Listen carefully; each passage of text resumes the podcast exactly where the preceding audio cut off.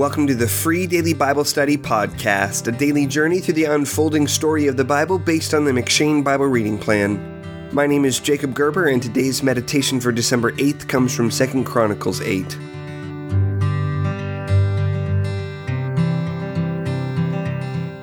In our meditations on First Chronicles, we looked at the ways in which the chronicler depicts David without many of his flaws recorded in 1st and 2nd Samuel. In the same way, we also find that the chronicler depicts Solomon here in 2nd Chronicles without his flaws, so that the description of Solomon's golden age, while it remains below the reign of David, stands without the blemishes we find in 1 Kings. First, we find in 2 Chronicles 8 verse 11 an explanation for why Solomon moves Pharaoh's daughter to the house that he built for her. In 1 Kings 9:24 we read this, but Pharaoh's daughter went up from the city of David to her own house that Solomon had built for her. Now, however, we find that this is actually a deliberate distinction drawn by Solomon himself.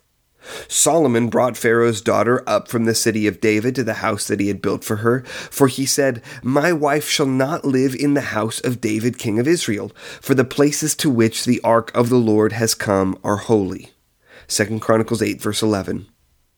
Here in 2 Chronicles, it is clear that Solomon deliberately separates his Egyptian wife from the holy places where the ark of Yahweh has been.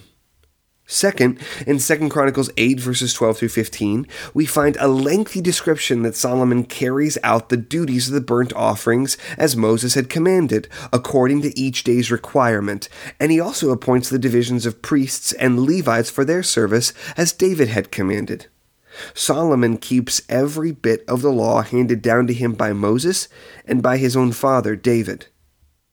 Part of what these two narratives imply is that Solomon, despite the greatness of his wealth, fame, and glory, is nevertheless subservient to his father's rule.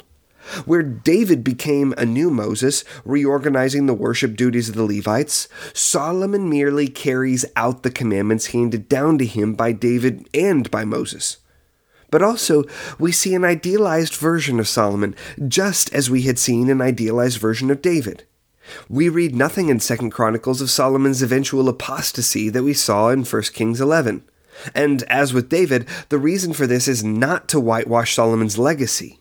Rather, it is to cast our vision forward, anticipating the day when a greater golden age would come, marked with prosperity and wealth and wisdom, and not marred by sin, exceeding even the age of Solomon himself.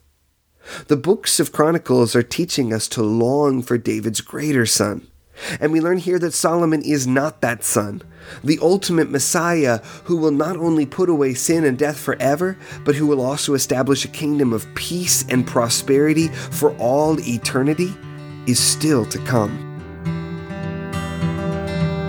Thanks for listening to the Free Daily Bible Study podcast. You can get more free Bible study resources by liking Free Daily Bible Study on Facebook at www.facebook.com slash freedailyBiblestudy.